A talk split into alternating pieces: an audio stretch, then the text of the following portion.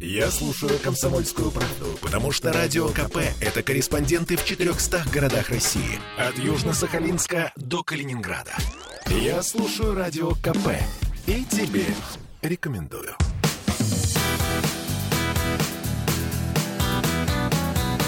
Легенды и мифы Ленинградского рок-клуба. Студии радио «Комсомольская правда» в Санкт-Петербурге программе «Легенды и мифы Ленинградского рок-клуба». У микрофона Александр Семенов – Здравствуйте, рокеры! И сегодня у нас в гостях человек, которого я ждал целых три года с начала нашей передачи. Э, я с удовольствием представлю вам его, нашим радиослушателям и тем, кто за нами сейчас наблюдает в Ютубе. Но представлю его не, не так, как я обычно это делаю, а прямо из э, книжки, подаренной мне только что. И я зачитаю, что здесь написано. Джордж Гуницкий. Известный петербургский поэт, прозаик, драматург, журналист, один из основателей легендарной группы «Аквариум», представитель стиля абсурда, автор многих стихотворных текстов для группы «Аквариум» и многих других знаменитых рок-ансамблей. От себя хочу добавить, что это легенда, это Анатолий Гуницкий, это Джордж – это старый рокер, это все он. Добрый вечер. Добрый вечер. Э, Толя, я э, очень рад тебя видеть в студии «Комсомольской правды» в программе «Легенды и мифы» Ленинградского рок-клуба. Почему тебя Джордж называли? О, это целая история, как и многое другое, связанное с моим бытием. Дело в том, что когда я был моложе, лет на несколько десятков лет, чем теперь, у меня были немножко другого длины волосы, у меня борода была еще была не покрыта сединой. И я был, по мнению моего друга тех лет, да и теперь мы дружим просто уже редко видимся. По мнению Бориса Гребенщикова, я был похож на Харрисона. И он меня так называть Джорджем. И тогда пошло, ну, мне было лет 19-20. Вот сколько уже прошло десятилетий. И, в общем-то, все близкие люди, на самом деле, все знакомые, хорошие, меня называют Джордж. Иногда одна пауза была, не пауза, а нюанс один. Официально я Анатолий.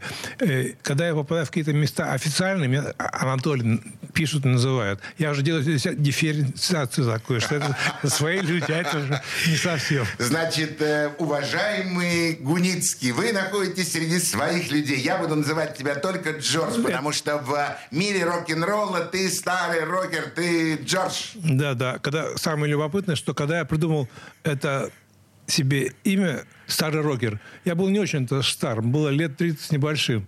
Прошли годы. Теперь я старый рокер в полный рост. То есть ты все это предвидел? Ну, получается, да. Да, где ты родился? В городе Ленинграде. Ты коренной ленинградец? Абсолютно.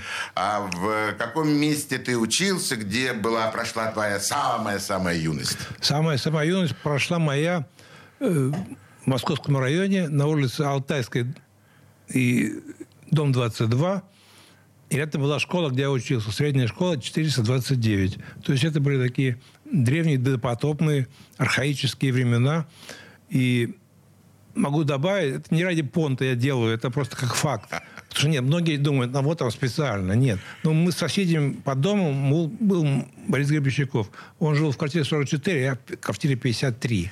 Ну, в общем, так вот получилось. Это первый миф, который прозвучал. Но это не миф, это реальность. Это, в том-то и дело, что это в самом деле так. Но... Уважаемые радиослушатели, действительно, Джордж говорит чистую правду. Действительно так. И они учились в одной школе. В общем, были и знакомы были. Мы даже, я помню, а, вспомнил сейчас, пытались играть в хоккей на площадке. Но Борис Борисович оказался, хотя он тогда не был Борис Борисовичем, он менее был проворный, чем я. Я тоже был не хай-фай какой хоккеист. Я падал очень на ногах, долго не мог стоять. Но, тем не менее, мы с ним так возились с клюшкой, помнится, немножко. На самом деле, вместо клюшек вам нужно было брать одному в руки гитару, а другому в руки барабанные палочки. Тогда еще в те годы мы до таких поручных вещей не додумались. Вы еще были маленькие. Маленькие дети, да. На коньках играли. Да, да. Ты был хорошим учеником? Троечником. Крепким?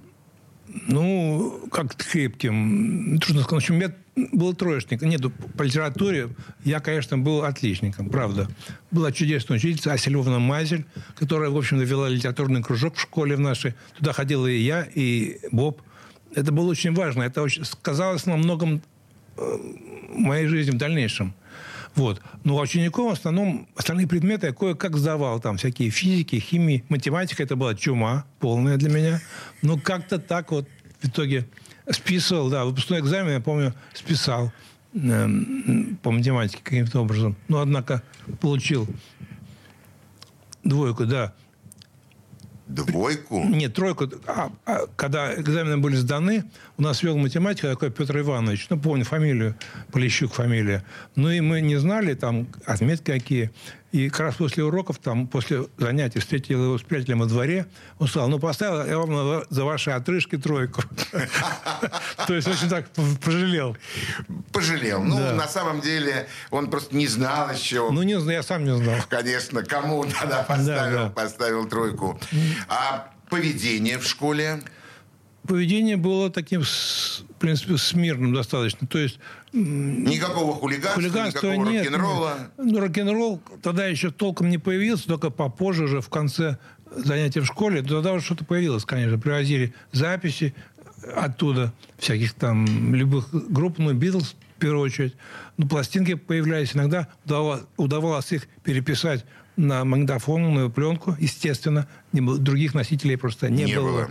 Э, конечно. Никаких там дисков, ни кассет. Вот. Но это рок-н-ролл только входил в какое-то свое бытие в нашей стране потихоньку. На глазах это все было. Но, однако, я помню времена, когда продавались такие э, пластинки на региональской пленке. Было такое дело. Это мало кто может понять. Да. Но кто-то может понять. И продавали или там дарили в школе, там, или за какие-то копейки можно было купить. И там было что-то типа Битлз, какой-то рок-н-ролл, короче. Я помню, у меня была такая пластиночка тоже. То есть это вообще уникальные времена. Не представить себе в здравом уме, как это может быть. Но это было. Это было. А, Джордж, скажи, а трудно было с Бобом дружить?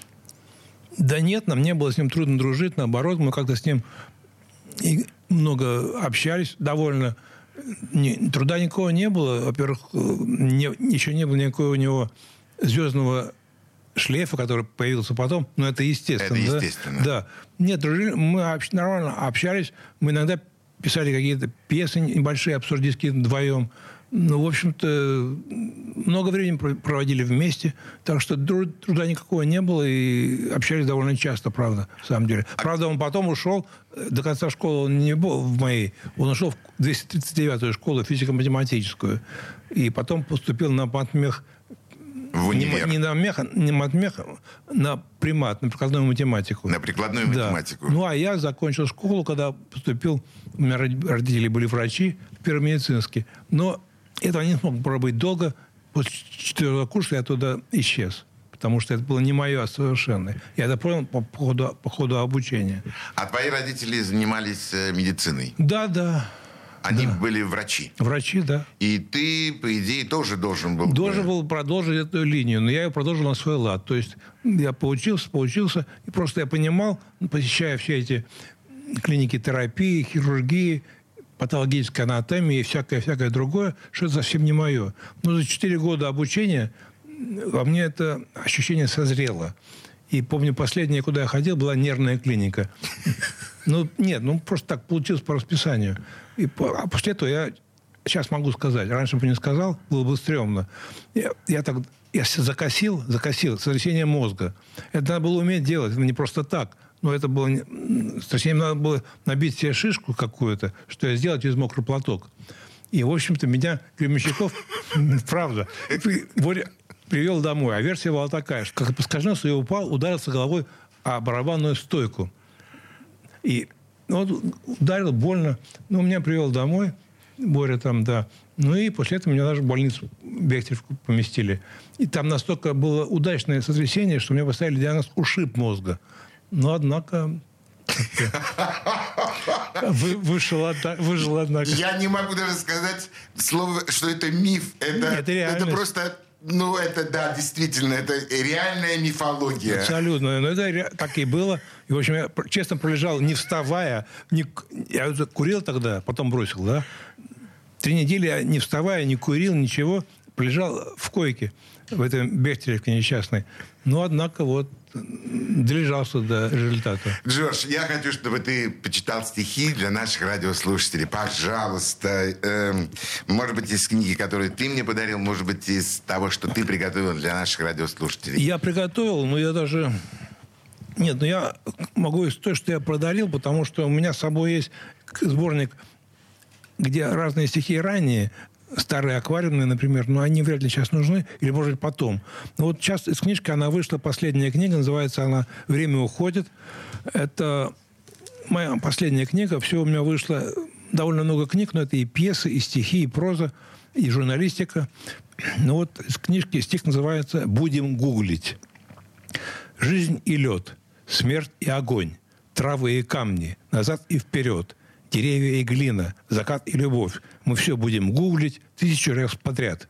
Ничего никогда не изменится. Но разве на пол вершка Марс упадет в океан, Венера откроет бордель, собаки подменят кошек, вода обернется землей, но мы станем гуглить все, что узнаем во сне. Останутся камни и свет, дороги без направления, осколки гранитной судьбы, прозрачные пальцы восхода, все, о чем позабудем, когда ничего не узнаем, зато все равно будем гуглить. Ну, вот такой стих из последней книжки. Легенды и мифы Ленинградского рок-клуба. Я слушаю Радио КП, потому что здесь самые осведомленные эксперты. И тебе рекомендую.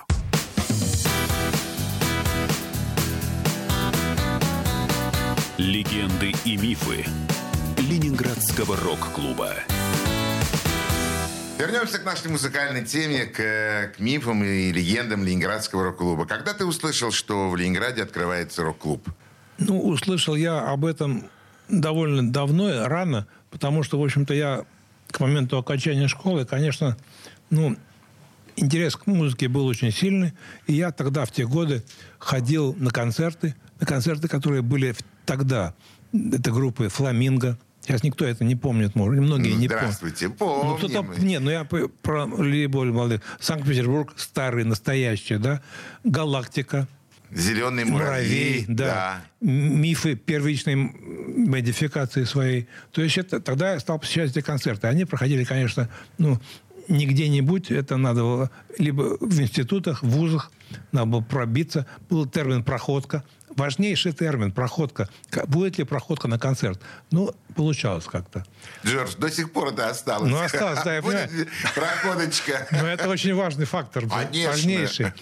Особенно в те вузы, в стрёмные, типа там военмех. Военмех. Не просто так. Все-таки это охрана, серьезная охрана была, но, однако, пробивались. У университете были, конечно, концерты всегда тоже довольно много на химфаке, где-то еще. Ну, короче, это был уже образ жизни. И постепенно все-таки такая группировалась какая-то команда, даже не то, что люди близко знакомых, но которые друг друга знали по концертам, по сейшенам, как говорилось, которые ходили всюду.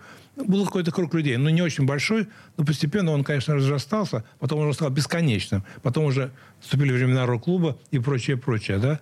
Но вначале был какой-то именно круг таких ценителей рок-н-ролла, отчасти люди, люди такие, ну, скажем, избранные, может быть, в те годы.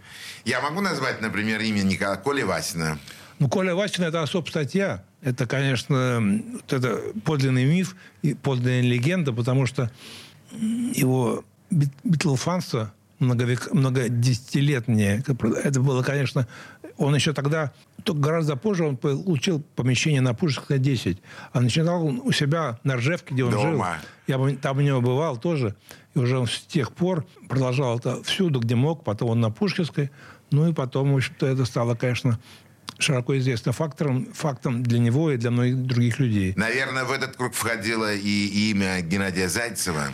Гена Зайцев, да, Ольга Першина, ну, куча народу. Да, конечно, это, это были люди, которые действительно были увлечены музыкой до, до самого последнего своего желания. Была музыка только.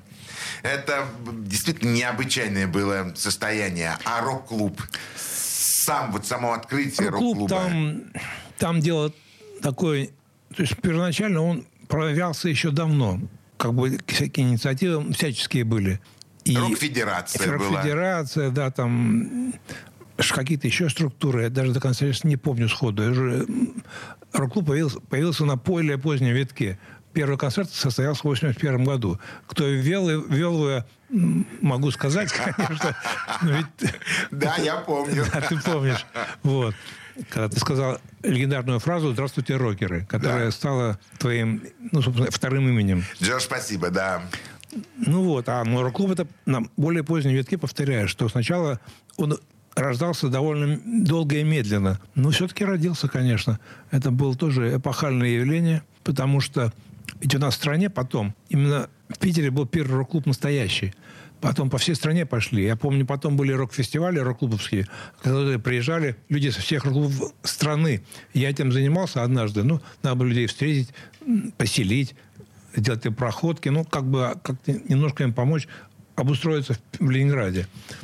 И в Москве тоже была рок-лаборатория, конечно.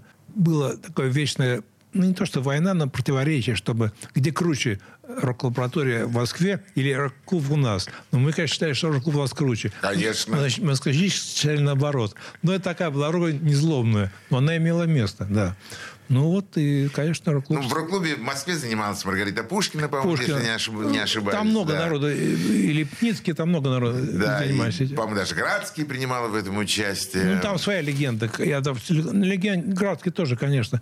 Ну, в общем, да, но там было по-другому, чем у нас. У них, естественно, это Москва. Она в те годы и, и сейчас отличается от Ленинграда, Петербурга. Там было все более коммерчески поставлено, все более круто в технологическом плане. У нас было все очень примитивно. В том же рок-клубе аппарат был кое-какой, но был, правда. Его помогли привезли из-за границы, там, через Джану Стингрей, ну, всякие такие поступления, медленные поступления. Но не сразу. А сначала был самопальный аппарат, который, как правило, работал не очень. Саундчеки продолжались часами, естественно. Они сейчас долго бывают, но тогда тем более. Саундчек – это репетиция. Репетиция. Жак Волощек, один из главных звукорежиссеров. Звукорежиссеров Ленинградского рок-клуба. Но он же музыкант группы «Пикник». То есть это целое... даже я вот сейчас говорю об этом, ты, ты- ты понимаешь меня как никто, что каждое имя, каждая фамилия, каждый факт, он как бы в голове просыпается куча отголосков, естественно. Да. Но это сейчас невозможно. Это мы можем говорить до утра, но это вряд ли нас поймут. До утра следующего года мы можем говорить. Да. Тут не каждый нас будет слушать, но однако это было, это реальные вещи, да. Но это была на самом деле наша жизнь, та, которую мы создавали, мы сами строили ее, э, сами играли ее, сами выступали. А ты помнишь э, первые выступления вот э, на сцене Ленинградского рок-клуба? У тебя осталось, у- может быть, от какого-то выступления очень сильные воспоминания, которые вот живы до сих пор? Ну, я в те годы ходил на все концерты, и, в общем-то, так дифференцировать что-то мне тогда уже, может быть, сложно. Ну, конечно, очень... я даже скажу так. Вот всегда выделялись, например, группа «Россияне». Легендарная тоже команда была, которой давно уже нет по ряду причин, да. Но это всегда был какой-то особенный даже то, что праздник, это особый какой-то спектакль был, особенное шоу. Но оно действовало, конечно, и на публику, и не только на публику. Конкретно все-таки мне сказать сейчас трудно, потому что я, во-первых, ходил на все концерты, я посещал все фестивали, я какие-то фестивали сам вел. И тут уже немножко такой у меня конгломерат фактов просыпается, при том, когда ты мне сейчас сказал, что я помню лучше всего. Не всегда помню. В рок-клубе, в рок-клубе, опять же, ну как, там же был большой зал Дома самодеятельного творчества. Но потом нам дали Белый зал. белый Потом. зал. Нет, белый, нет, белый был сам по себе рядом, а большой зал, где там были кресла, это именно зал ЛМДС, ЛМДСТ, Ленинградский межсоюзный дом самодеятельного творчества. Творчества. Да. Там набиралось, в принципе, он вмещал 600 человек максимально. Но при хороших концертах и фестивалях там было больше тысячи. Ну, потому что, естественно, людям хотелось пробиться туда. И они пр- пробивались, разумеется. Но потом, потом нам руководство этого ЛМДСТ любезно отдало красный уголок. Ну, было во дворе помещение, оно уже было небольшого размера, но там уже клуб прошел довольно долго в этом закутке. И это уже была действительно площадка Ленинградского рок-клуба. Да, да. Потому там... что там мы ее все-таки делили с ЛМДСТ. Да, там была чисто наша площадка, рок-клубовская, конечно. И она тоже была очень важна. Там были такие и сейшены, и там были такие... Да, там было выступление э, немецкой группы, которая к нам приехала э, и выступала там там было очень много. Там выступала и Йоко Оно э, в, в этом красном уголке. Не, не выступала, нет. Ну, была там, во всяком случае, находилась. Не выступала, да, конечно. С ней была встреча в другом месте, да. Скажи, а что бы ты сейчас хотел предложить э, послушать нашим радиослушателям? Ну, я человек, наверное, старомодный, исхожу из того, что я помню. Хотя, разумеется, я слушаю и стараюсь побольше, правда, теперь поменьше, чем раньше. Но вот я хотел бы все-таки вернуться к тому факту былых лет. Дело в том, что в 2000 году э, вышел альбом «Пятиугольный грех». Его записал такой проект «Террариум». То есть это фактически аквариум, но по другим названиям. И в, этом, в записи этого альбома принимали участие очень многие музыканты. Там э, не только аквариум, там и Настя Полева была, и Чиш, и Саша Васильев – и Бутусов. То есть там целую команду э, Гремельков собирал. Но еще один момент, который я опять же, не ради самой рекламы, но факт есть факт, и что мне об этом не сказать.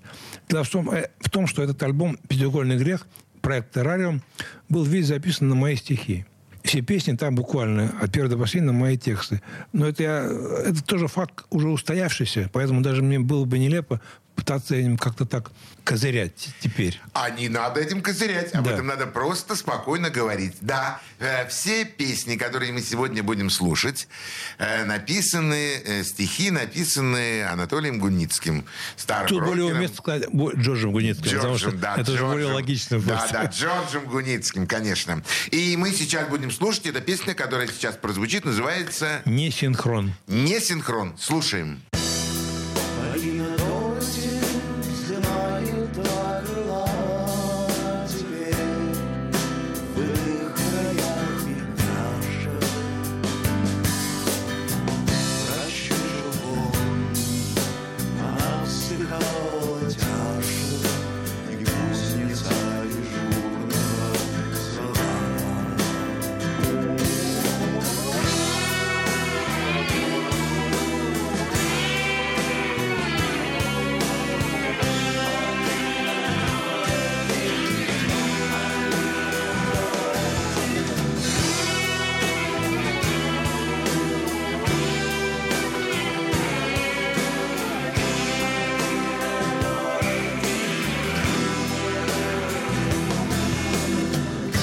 Тот не приходил песок зала. Легенды и мифы Ленинградского рок-клуба. Попов изобрел радио, чтобы люди слушали комсомольскую правду. Я слушаю радио КП и тебе рекомендую.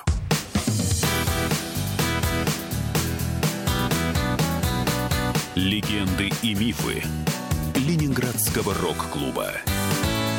В студии радио «Комсомольская правда» в Санкт-Петербурге в программе «Легенды и мифы Ленинградского рок-клуба». А у микрофона Александр Семенов. А у нас сегодня в гостях э, литератор, поэт, э, критик, журналист, музыкант Джордж Гуницкий. Да, это я здесь. Привет. Джордж, давай вспомним еще о Ленинградском рок-клубе, о тех группах, которые там выступали. Скажи мне, как журналисту, тебе было интересно в выступлении всех групп, которые... Нет, которые- конечно, нет. Я э, какие-то были наиболее интересные, которые какие-то были группы любимые, как- какие-то были никакие группы. Это вполне естественно, потому что я не помню точно цифры, но количество групп в рок-клубе было довольно внушительным. все-таки. 70. Ну да, или побольше даже. Может быть, больше. И потом вступали группы из других городов, кого-то мы принимали, потому что как бы братья по крови, кого-то нет. Но были, да, еще был такой фактор важнейший в рок-клубе тех лет, как прослушивание. Когда собрался совет рок-клуба, ну и какая-то команда тех, кто считались знатоками, Мы принимали, прослушали группы, их программы. Иногда, ездили, иногда к ним ездили на точки, иногда это было в каком-то на том же рок-клубе, может быть, в Красном уголке. То есть это был целый процесс важнейший, потому что ну, группу прослушать – это одно. Значит, все думали, что мы их примем в рок-клуб. А были моменты такие, что мы не принимали. Мы послушали там, и кого-то не брали в рок-клуб. Это люди обижались страшно. Чуть ли не, там, не до каких-то вендет доходило дело. Ну, как-то так. Не взяли меня.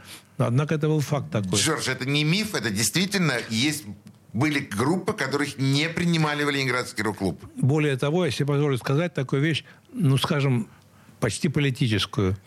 Дело в том, что э, Дмитрий Медведев, небезызвестный, любил очень хадрок. У него была тоже команда.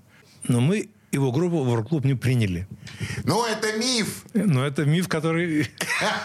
который, который непонятный. Миф это или не миф. Но то, что Дмитрий Анатольевич Медведев действительно любил хард-рок да. и, и любил группу Deep Purple, и действительно э, они пытались э, эта группа вступить в рок-клуб, но, по-моему, их и не приняли. Нет, Deep Purple не, не, не, не пытались, потому что когда Deep Purple приехали, это был уже 98 год, что ли. Да. Тогда уже рок-клуба в прежнем э, смысле не было. То есть он фактически был, он и сейчас есть, ну, как вот как структура. Но тогда даже таких не было попыток. Но, тем не менее, там там появлялись музыканты разных, например, группы UB40. Были дела, приходили они на концерт, даже выступали немножко в красном в этом зале, в большом зале Дома самодеятельности. То есть там, в общем-то, появлялись музыканты западные. Но это было страшно стрёмно, потому что, как бы, ну как провести-то можно. Надо было, чтобы них не прихватили. Времена были тяжелые, такие еще совершенно советские. То есть иностранцам было не всегда просто появляться. Ну, так что отсюда все много исходило. Как же тогда получилось так, что Джана Стингрей все-таки смогла э, и пройти через все вот эти вот преграды, ну, это, и это... действительно стать большим помощником Ленинградского рок-клуба? Это я не, не берусь рассказать, потому что Анверха об этом написала. Уже вышло несколько книжек на русском языке. Перевод Алика Канна который тоже из, из Питера, занимался джазом в основном и работает, по-моему, до сих пор на BBC. Но, тем не менее, она об этом написала. Ей удалось это сделать. Ну, тоже у нее был дикий интерес к этой музыке. И появились у нее контакты с музыкантами, которые жили здесь. Ну и постепенно это все вылилось в ее общение. Это был тоже процесс очень непростой. И когда появилась пластинка первая, «Красная волна», та самая, это вообще было нечто непостижимое, как это может быть. Но это было, это было записано. Записи, конечно, делались здесь где-то. В основном писал их Андрей Владимирович Стропилла. Это его запись, лили в основу этого альбома. Но, тем не менее, все получилось. Получилось здорово. И легенда родилась, вот эта часть легенды родилась именно таким образом. Да, и именно так это и случилось. Э, четыре группы, которые записаны на э, двойном альбоме «Красная волна», «Red Wave», Э, записанные здесь, в Петербурге. Это группа «Аквариум», это группа «Алиса», это группа «Кино», и это группа «Странные игры». Ведь, Джордж, тогда у нас был сильным лидером в то время Майк Науменко. И нам казалось, кто слышал о том, что вроде бы что-то такое планируется, что четвертым должен был быть группа «Зоопарк». Вот этот нюанс рок-клубовской, рок-клубовской биографии я не помню по поводу зоопарка в этом альбоме. Но Майк был, конечно, популярен тогда очень. Более того, тогда уже постепенно разрешили какие-то концерты не только в Красном на Рубинштейна, а по всей стране. Это не сразу получилось. И группы стали путешествовать, давать гастроли. И Майк был одним из тех, Майк и его зоопарк, были одной из наиболее популярных групп масштаба всей страны. Отчасти сказалось то, что он предпочитал такую музыку, не то что простую, но без заморочек. Рок-н-ролл. Такой настоящий рок-н-ролл он любил. Но свои чудесные тексты. И Майк это было очень крутое явление, конечно. И более того, даже когда теперь иногда я его слушаю, хотя его дни рождения Майк отмечаются в Питере каждый год. Бывают концерты где-нибудь проводятся, обязательно. Это 17 апреля, по-моему. Да. Да. Но Майк, у него чудесные тексты. Не все это тогда понимали, может быть, в полной мере. И со временем многое становится более понятно вообще, о чем и что он имел в виду, когда писал тогда свои песни. Но Майк это... Ну, в «Красную волну» он не пошел. Нюансов, нюансов я не помню. Но, однако, все равно это... Он, конечно, был другом и братом всех тех, кто... Был все-таки круг специальный, очень специальный круг. Тех людей, которые были на верхушке рок-н-ролла в те А могу годы. я сказать, что это был закрытый круг, клуб? Такой круг закрытый. э, Куда, в общем, э, со стороны так не очень пускали. Не то, что не пускали, а, во-первых, не всех принимали. Вот, ну не всех принимали. Да. Потом была какая-то своя не то что элитарность, не, не то что свои элитарные заморочки, но был какой-то уровень ментальности, который был, в принципе, неинтересен, может, большинству людей, кто любил эту музыку в те годы. То есть это был не закрытый клуб, конечно, не, так нельзя сказать. Тем более были другие клубы в городе, НЧВЧ, например, что-то еще. Низкие частоты, высокие Да, частоты. да, это были другие какие-то объединения. Так что можно было найти себе применение.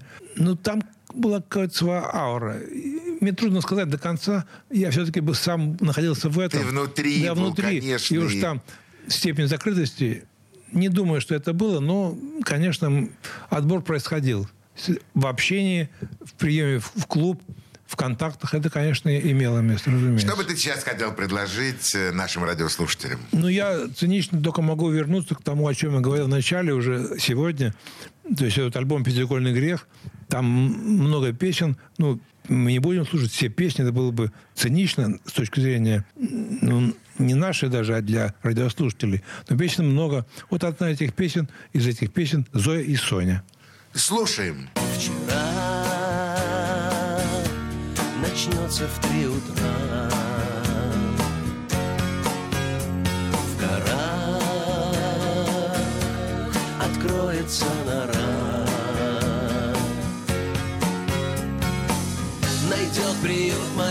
Соня в Преображенском гарнизоне а не захочет, не найдет.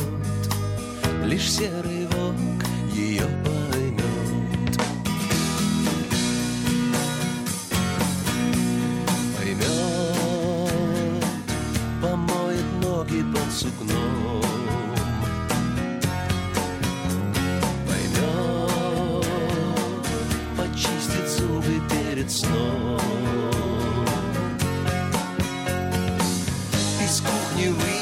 помои Но в тишине не видно Зои Которая, согнув карниз Лениво смотрит вверх и вниз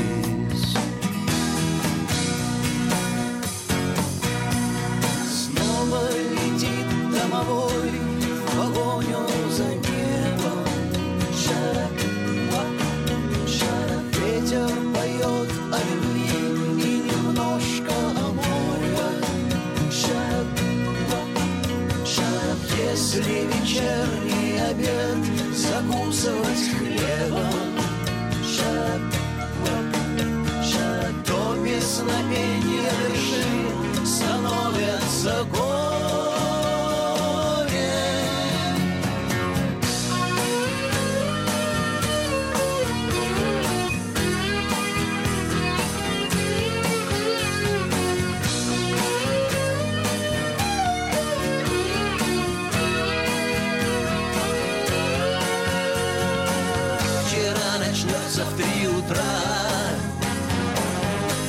Горах откроется нора. Не знают в чудо гарнизоне Кто лучше Зоя или Соня. Не знают в чудо гарнизоне Кто лучше Зоя или Соня. Лишь серый волк Лишь серый волк,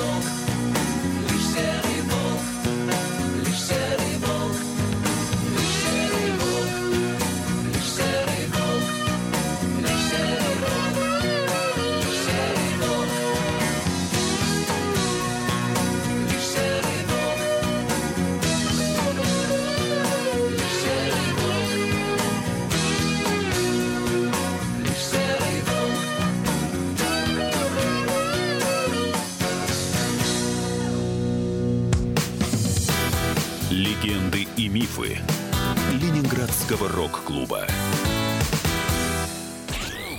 Я предпочитаю правду, а не слухи. Поэтому я слушаю Радио КП. И тебе рекомендую.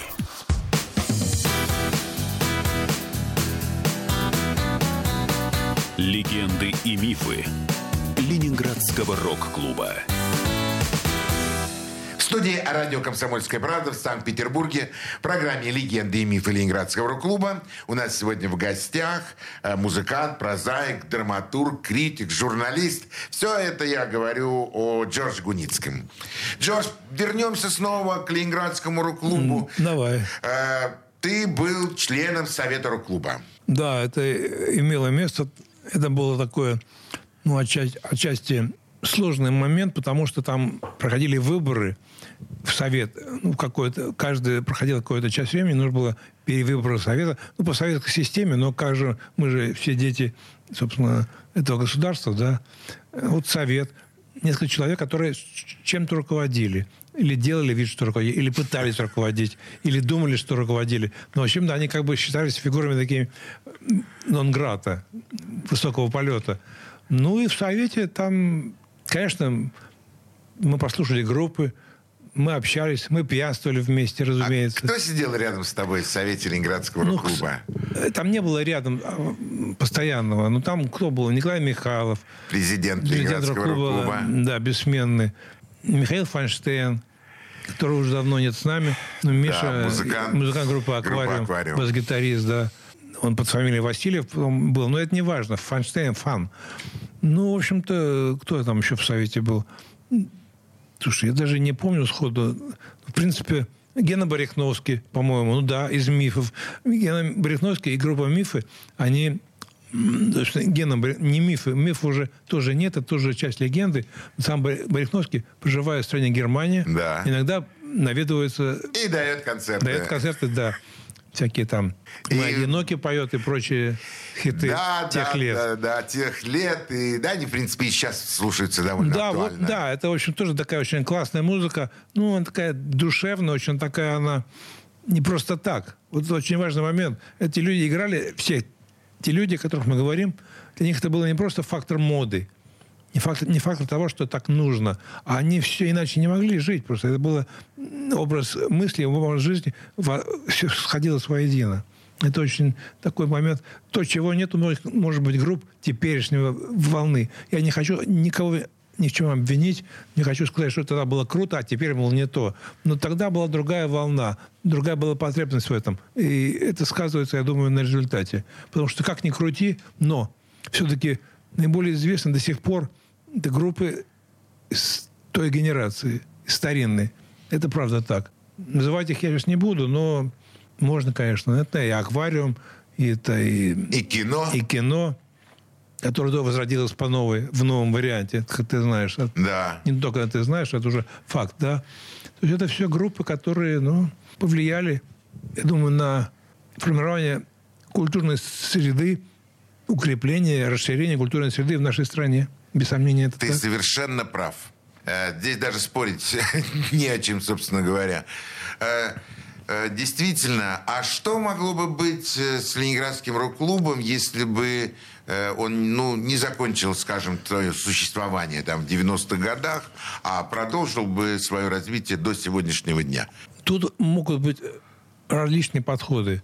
Мне казалось всегда, ну это лично мне казалось, что можно быть более...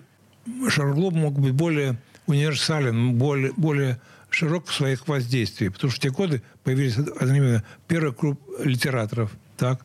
Да, 81 год. Первый год э, художники объединяться стали многие. Но рок-клуб все-таки он мог быть шире, как в своих проявлениях творческих именно, и в деловых, соответственно, тоже. Этого не сложилось по ряду причин. Даже бессмысленно говорить об этих причинах, это просто, ну, так не, не получилось. Может, на другом витке эволюции это и будет, но это мы уже не, мы не будем знать. Но ты бы видел бы э, такой Ленинградский рок-клуб как официальную структуру, как Ленконцерт. Ну, Ленконцерт был, я в нем работал какое-то время. Ну, это такая была туповатая бюрократическая структура. Но, правда, он тоже что-то делал. Я там, например, опять же, не, не- хвастаться не буду. Но так получилось, что я получилось, что я там был директором рок-группы Forward. Это была первая хадроговая группа, официальная, на самом-то деле. Они играли хадрок. Довольно туповато, но иначе они не могли. Ну, но Так, все-таки... По-моему, без мифов мы сегодня не обойдемся. Ты был директором, первым директором группы «Форвард». Да. Леша Фадеев. Фадеев, Леша, конечно, да. А познакомились мы... с Дело в том, что я работал сначала администратором до Коневски. У нас такое... Сейчас такое здание осталось, там я не знаю, что происходит. Скорее всего, ничего. Но Ничего. Я был администратором. Ну, там были хорошие спектакли в этом зале. Многие театральные коллективы нашего города, БДТ, малая драма, комедия, там давали спектакли. Ну и была площадка, удобное место. И там, в общем-то, именно группа «Форвард», когда она еще организовалась постепенно, они там репетировали. А я там работал администратором. Ну, я захаживал туда, о чем мне там сидеть целый день. Ну, как бы сидеть особенно работы не было, а я так был свободен св- достаточно. Я заходил туда, познакомился так. И потом, когда они решили перейти уже на рейсы профессиональной работы, форвард, мне предложили стать директором. Это была, конечно, с их стороны ошибка. Я никакой не директор. Я не могу заниматься административными делами. Это не мое. Но это, они не сразу это поняли. Да и я это не, не сразу понял. Все-таки года полтора я с ней прокатался по стране. Там были в разных городах. Там Новосибирск, там Белоруссия были. Ну, много где. В общем, были какие-то концерты. Джордж, ты для меня открыл просто новую картину тебя. нет, это- Ты и директор. Это сильно. Это было. Я, платил суточным музыкантам. А Наказывал музыкантов? Если, например, они там плохо сыграли концерт. Не, нет, э, до этого не доходило, но какие-то разборки могли быть иногда, да. Ну, в общем, я с ними покатался все-таки какое-то время, года полтора. Потом как-то все это... Ну, потом были концерты в Выборге, да, я помню. После чего как-то так мы ну, пришли к этому мысли, что мне не, не Пора больше-. Да. А так много где был. В Киеве концерты, на Украине.